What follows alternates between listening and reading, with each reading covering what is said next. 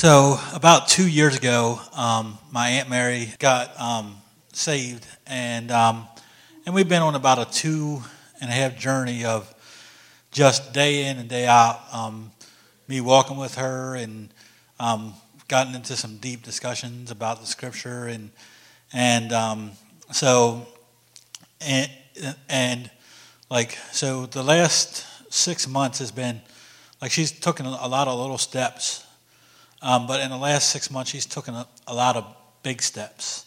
Um, and she come to me and it's like, you know, I want to get baptized. And I said, well, you know, we'll talk to Tim and, you know, and see what he thinks. And, and, um, but what she really likes to do is help, like help people.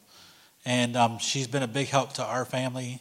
And um, she's like, like, like during the whole summer, she's come over and, and cut our grass not on a driving mower, on a put, with a push mower, and we've got about a probably about an acre acres worth of land. And she's come over every every week during the summertime and cut our grass. Um, and you know, and she's just like gotten involved with with the church with the clothing closet and just coming Saturday.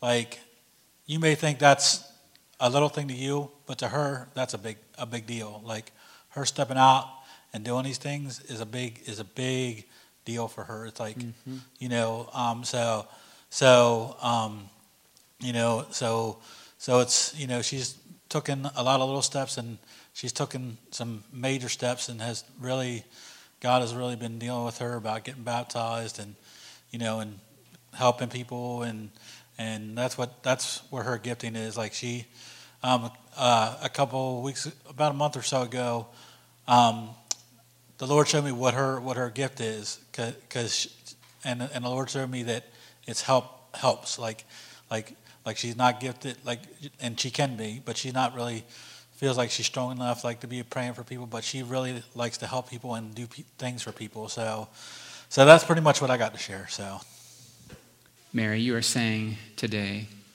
your big yes to Jesus. That you're trusting Jesus to make you right with the Father you're trusting Jesus to forgive your sins. You're trusting Jesus to give you a whole new life, a whole new identity. On the basis of this confession, go ahead and uh, plug your nose.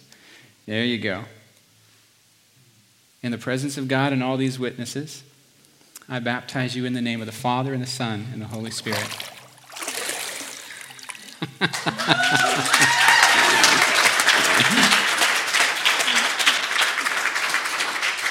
Great job. Yeah, that's fine. You can give me a hug. In, you guys can give me a hug right now. I don't care. Love you. Love you too.